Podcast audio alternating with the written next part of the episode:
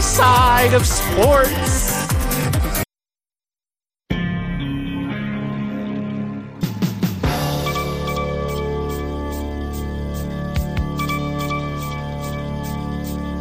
Ni saa tatu kamili usiku Afrika Mashariki. Hapa Washington DC, Marekani ni saa saba kamili mchana. Habari kuu za dunia. Jina langu ni Kenneth Bwire. Wanamgambo wa Kiislamu wa Al-Shababu Ijumaa waliwaua wanajeshi watano katika kambi ya jeshi ya Somalia katika mji uliochukuliwa tena hivi karibuni na serikali, wanajeshi na wakazi wamesema.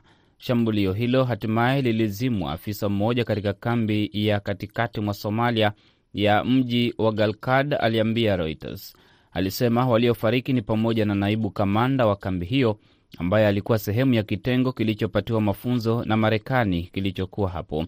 Shambulio hilo linadhihirisha tishio kubwa la Al-Shababu kwa wanajeshi wa Somalia hata baada ya mashambulizi ya serikali yaliyoanzishwa mwaka jana kupata mafanikio makubwa dhidi ya wanamgambo wenye uhusiano na Al Qaida. Wapiganaji wa Al-Shabab walivamia kambi ya Galkad mapema siku ya Ijumaa na kulipua mabomu yaliyotegwa kwenye magari na kufyatua silaha zao. Kapteni Isa Abdulahi amesema kambi hiyo inaendeshwa na Danabu, kitengo cha makomando waliopatiwa mafunzo na Marekani, ambao wameshiriki katika mashambulizi dhidi ya wanamgambo hao. John Williams Ntwali pamoja na waandishi wa habari wachache wa Rwanda waliochapisha habari zinazoikosoa serikali amefariki dunia, gazeti lake la The Chronicles limeripoti. Polisi wameliambia gazeti la The Chronicles kwamba Williams alifariki katika ajali ya gari mapema Jumatano katika mji mkuu wa Kigali. Gazeti hilo limesema hakuwepo kazini tangu Jumatatu, liliongezea. Wanaharakati wa haki za binadamu na waandishi wa habari nje ya Rwanda mara moja wameuliza maswali kuhusu taarifa hiyo rasmi, wakibainisha jinsi wakosoaji wa serikali ya Rais Paul Kagame wamekuwa wakikamatwa mara kwa mara, kutishiwa na kutokuwepo hapo awali, pamoja na kutoweka. Msemaji wa polisi wa Rwanda John Bosco Kabera na msemaji wa serikali Yolande Makolo hawajajibu mara moja ombi la waandishi wa habari kuhusiana na kifo cha mwandishi huyo.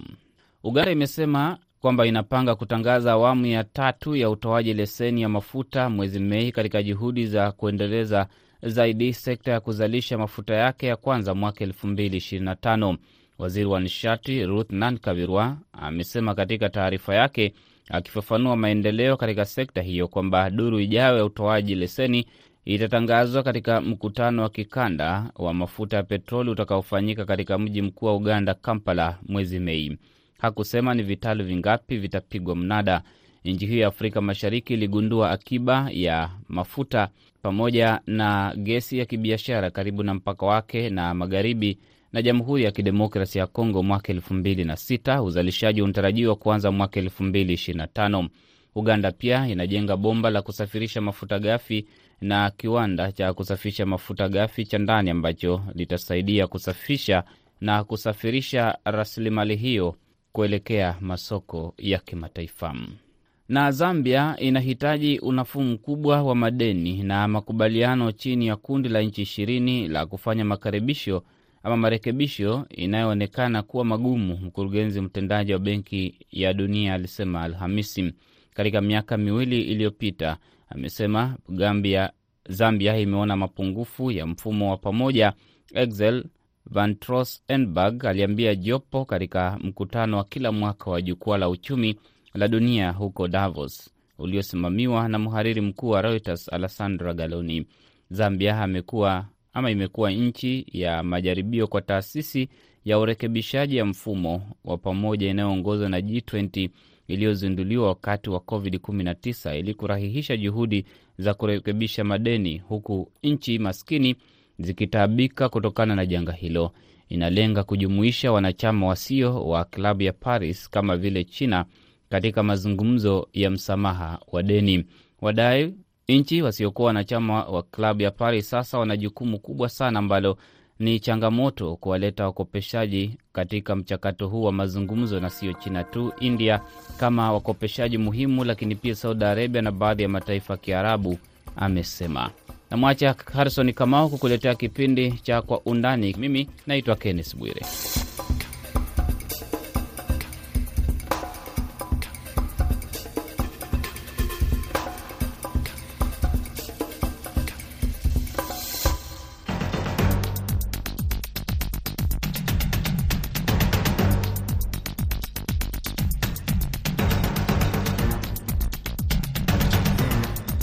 Ni idhaa ya Kiswahili ya Sauti ya Amerika, moja kwa moja kutoka hapa Washington DC. Karibu kwenye jukwaa la waandishi, ambapo leo baadhi ya maswala tunayozungumzia ni pamoja na kubuniwa kwa Benki Kuu ya Afrika Mashariki kwa lengo la kubuni sarafu ya mataifa wanachama, pamoja na usalama mashariki mwa DRC, siasa za Kenya, pamoja na manyanyaso ya kingono ya watoto nchini Tanzania. Jina langu Harrison Kamau.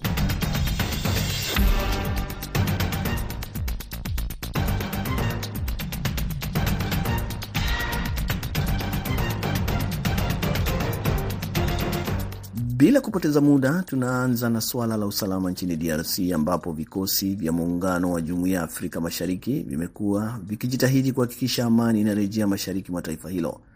Hata hivyo, baadhi ya wakazi kutoka mikoa ya Kivu wanalalamikia vikosi vya Kenya wakidai kwamba vinakabiliana ama havikabiliani na makundi ya waasi na kwa hivyo ni bora virejee nyumbani. Hapa naungana na wenzetu Huba Abdi na Kennedy Wandera wakiwa Nairobi ili kuzungumzia suala hilo. Kikosi cha Kenya kinaongoza katika juhudi za kurejesha amani mashariki mwa Kongo, uh, kikiongozwa na jeshi la KDF, miongoni mwa wanajeshi kutoka pia mataifa mengine wanachama. Lakini wewe ukiwa kama mwanahabari, kwanza kabisa, unaweza ukasema Wakenya wamechukulia hatua hiyo vipi? Wamefurahia wanajeshi wa Kenya kutumwa Kongo na wana matumaini kiasi gani kwamba watarejesha amani?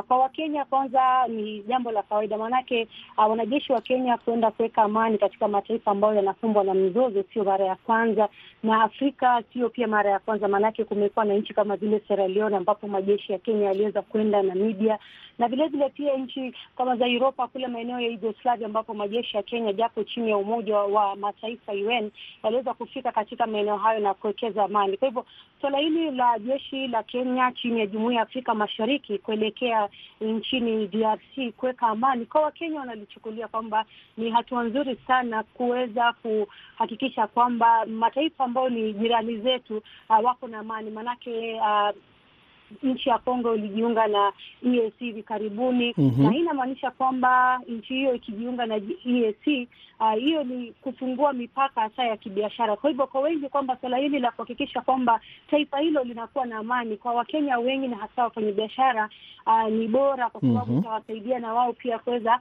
kufanya biashara na wananchi wa DRC, na vile vile hakuna yule ambaye anataka uh, yeye akiwa katika salama taifa lake liko uh, nchi jirani iko katika hali ya misukosuko na ndivyo wanavyofanya pia majeshi ya Kenya uh, wakiwa katika nchi ya Somalia kujaribu kuleta amani. Mm, tunapoendelea, kabla ya kuja kwako Kennedy Wandera, hapa kuna sauti ya mkazi wa kule Kivu Kusini ambaye anazungumzia kwamba labda hawahitaji wale wanajeshi wa Kenya, wanataka waondoke mara moja, wakisema kama hawale wanajeshi hawataenda kukabiliana moja kwa moja na makundi ya, ki, ya waasi, basi hawana budi ila kuondoka nchini mwao.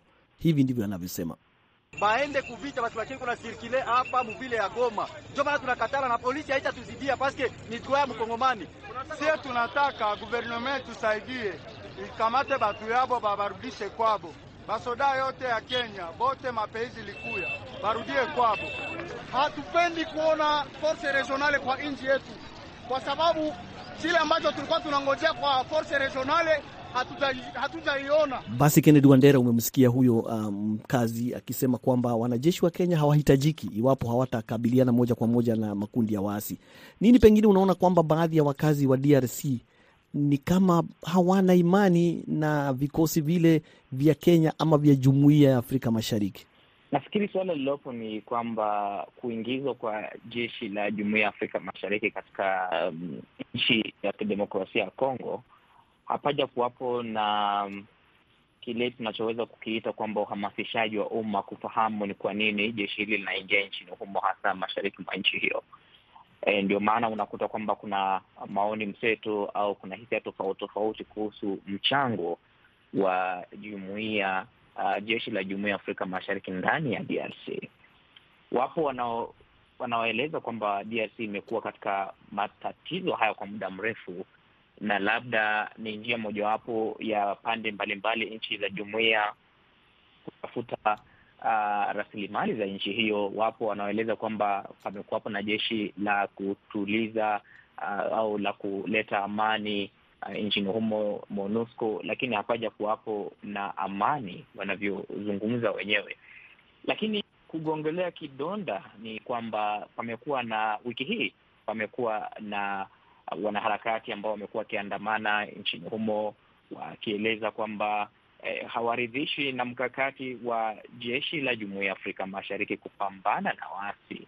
Maanake tangu jeshi la, jeshi hili kuingia humo hapaja kuwapo na juhudi zozote za kuwashambulia kwa mtutu wa bunduki, hicho ambacho raia wa DRC wanataka.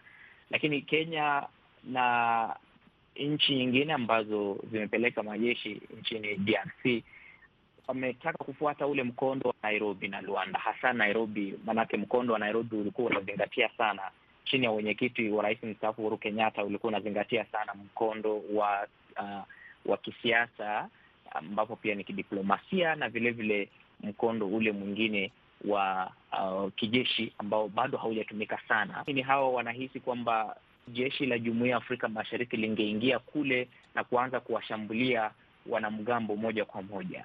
Lakini tunachokiona kwa sasa ni kwamba rais mstaafu wa Kenya Uhuru Kenyatta, ambaye vilevile ni mwenyekiti na msuluhishi mkuu katika mzozo huu, amefanya mazungumzo na makundi mbalimbali ya waasi kufanya mazungumzo na vilevile kutafuta mwafaka bila kuweka mtutu wa bunduki. Hilo ndilo linalowakasirisha, maanake walihisi kwamba wataingia kule na kuanza kuwashambulia hao waasi. Naam, uh, Huba, nchi ya Kenya ilituma takriban wanajeshi mia tisa kulinda amani DRC na mataifa mengine ya jumuiya hiyo wametuma tu mamia ya wanajeshi, lakini kikosi maalum kilichokuwa cha Umoja wa Mataifa ambacho kiko kina maelfu hata kufikia elfu ishirini ya wanajeshi. Nini tofauti? Labda unaona wanajeshi hawa wachache waliotumwa na jumuiya ya Afrika watafanya ambacho MONUSCO walishindwa kufanya. Na pia kuna suala la mataifa jirani kama Rwanda, ambapo inasemekana Rwanda moja kwa moja inafadhili wale waasi wa M23. Sasa hili ni suala la mizozo ya kieneo ama kwa kweli kuna nia ya dhati ya kurejesha amani?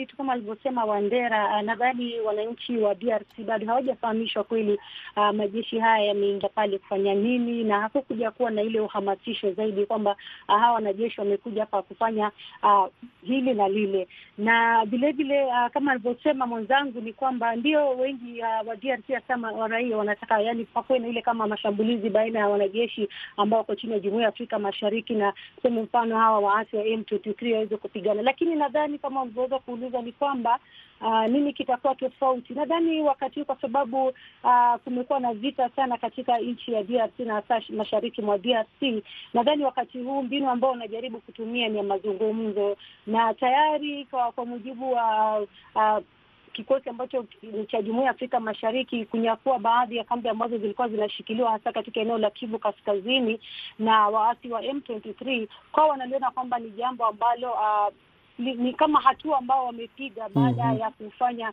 mazungumzo na kundi hilo na kuweza kupata zile sehemu.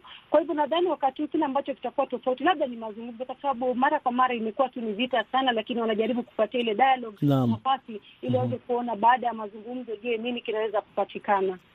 Naam, naona muda nao unakimbia kweli kweli, lakini kuna jambo moja ambalo ningetaka tuliguzie tu kabla ya kuondoka kwenye jukwaa hili la wanahabari ambalo mmekuwa mkilichangamkia. Wandera analifahamu kweli kweli, na pia wewe Huba mmekuwa mkilitazama na kulisikiliza, liko Kenya. Kwanza kabisa ni madai kwamba aliyekuwa mwenyekiti ama mwenyekiti anayeondoka wa tume ya, ya, ya uchaguzi IBC Wafula Chebukati alikuwa auawe wakati wa mgogoro wa matokeo ya uchaguzi uchaguzi wa Agasti mwaka jana.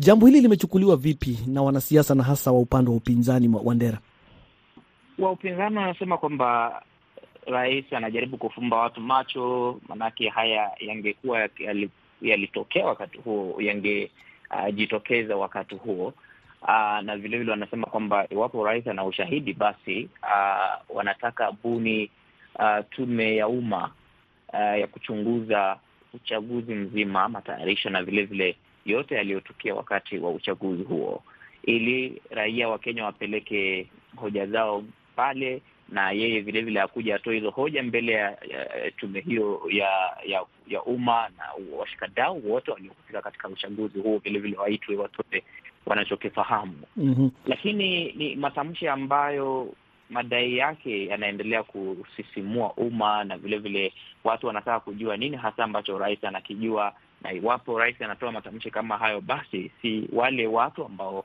wamehusika katika tukio hilo wafikishwe mbele, maanake yeye ana madaraka sasa hivi, ana, uwezo wa ku, ku, ku, kuanzisha jopo hilo, anaweza kuanzisha tume hiyo kuchunguza madai hayo. Kwa hivyo bado kuna um, mambo mengi yanayozungumzwa, lakini labda kukiundwa hiyo tume ya umma tutafahamu zaidi yaliyotokea.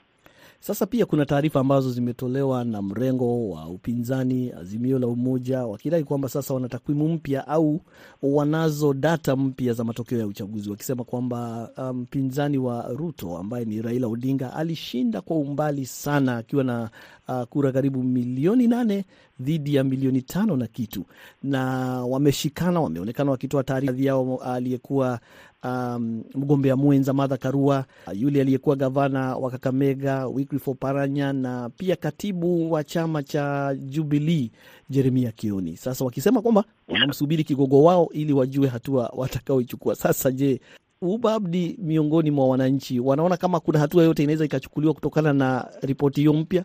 Naam, kwa Wakenya Harrison, ni kwamba nchi imesonga mbele na uchaguzi umeisha. Kwa Wakenya kuna matatizo mengi ambayo rais anafaa kuyaangazia kwanza, uh, kabla ya mambo mengine, maanake kwa sasa uchumi uko vibaya, uh, mambo ni magumu sana, Wakenya wamelemewa na maisha. Kwa hivyo kuna baadhi ya mambo ambayo Wakenya wanataka sana Rais William Ruto aweze kuyaweka mbele uh, ili kuweza kuwasaidia wananchi, ingawa jambo hili baadhi wanasema kwamba ni vyema iweze kuzungumziwa ili tume ambayo itakuja isikuwe na na mashiko ambayo yamekuwepo uh, wakati wa uchaguzi. Kwa hivyo kwa Wakenya hisia ni mseto, ni tofauti na kuna baadhi wanasema ni kweli awekwe wazi ili kuwe na mwisho wake, na kuna wale wanaona kwamba yaliyopita ndio mbele tuweze kuganga yajayo, manake uh, kwa sasa nchi iko vibaya sana, hasa kiuchumi. Kwa hivyo ungependa rais aweze kuangazia mambo ambayo ni ya muhimu zaidi. Wandera, tumeshuhudia kwamba maseneta wameitisha kikao kwa haraka ili waweze kutafuta makamishina wapya wa tume ya uchaguzi kwa sababu tume iliyoko sasa inaondoka. Je,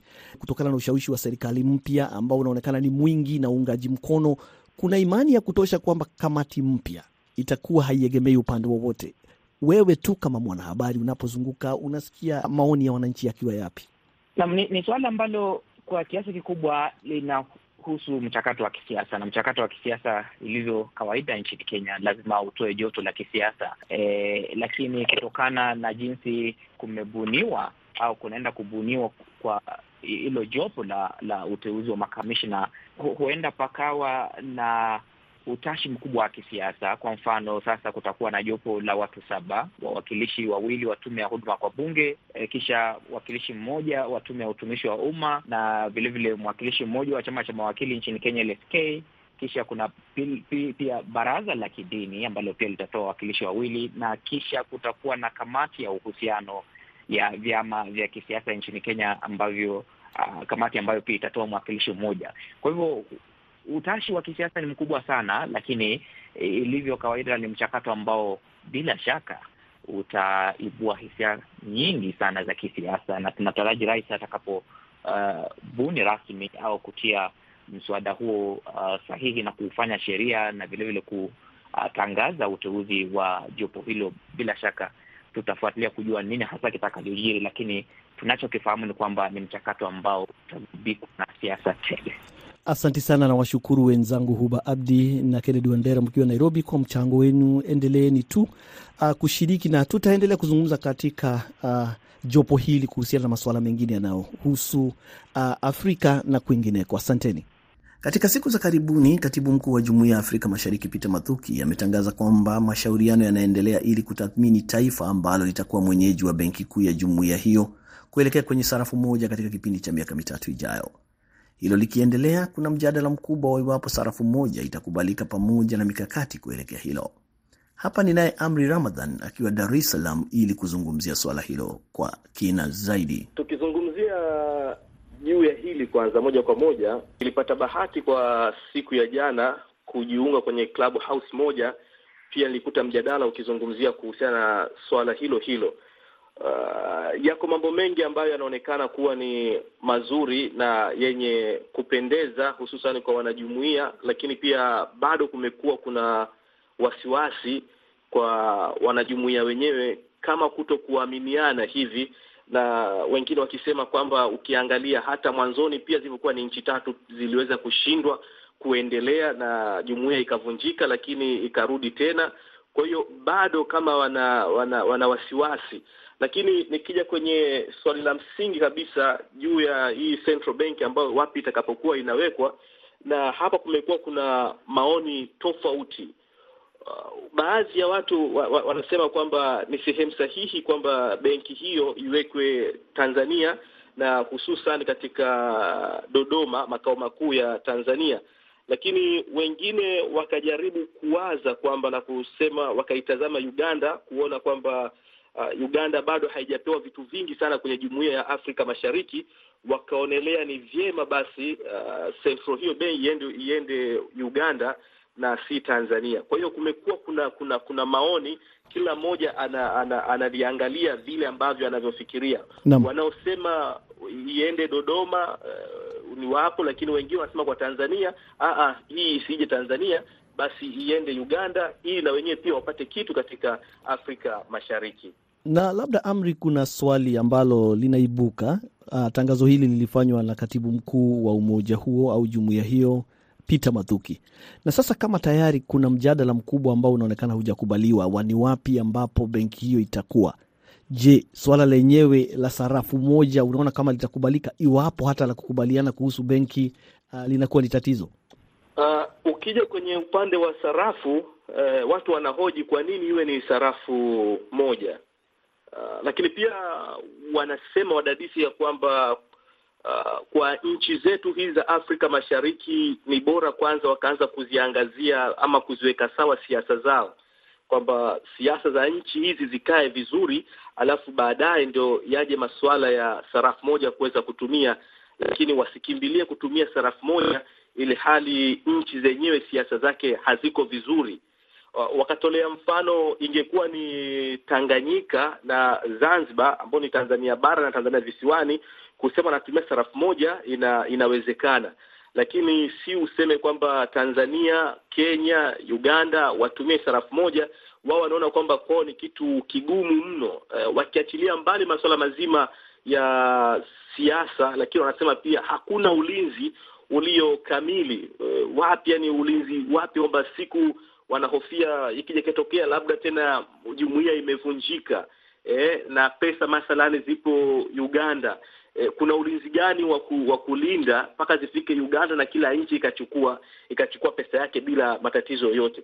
Kwa hiyo kimsingi, bado bado bado wananchi wanaona kwamba hapana, huu sio wakati sahihi wa kuweza kufanya maamuzi kama hayo. Cha msingi kwanza, uh, ni kuweza kutoa elimu kwa kila mwananchi ili aweze kufahamu, licha kwamba jambo lenyewe ni zuri, litawarahisishia kuto kuenda kuchenji kila wanapofika hapa na pale, lakini wanaona hapana, kwanza wahakikishe kwamba hizi siasa katika haya mataifa zinakaa vizuri, lakini pia unapatikana ulinzi ulio mzuri kabisa. Uh, ili isije ikatokea kwamba maanake uchumi haulingani. Unapozungumzia Kenya, ukizungumzia Tanzania, uh, uchumi wao ni tofauti. Wanahisi ya kwamba itafikia wakati yale mataifa ambayo yana uchumi mkubwa, yale mataifa ambayo yana, yana, yana viwanda vingi yatanyonya mataifa mataifa mengine madogo ambayo bado uchumi wake ni mdogo, na wao kuwa na nguvu zaidi kuzidi. Haya ni kitu ambacho wanasema kwamba hicho hawakubaliani nacho kabisa kwa sasa.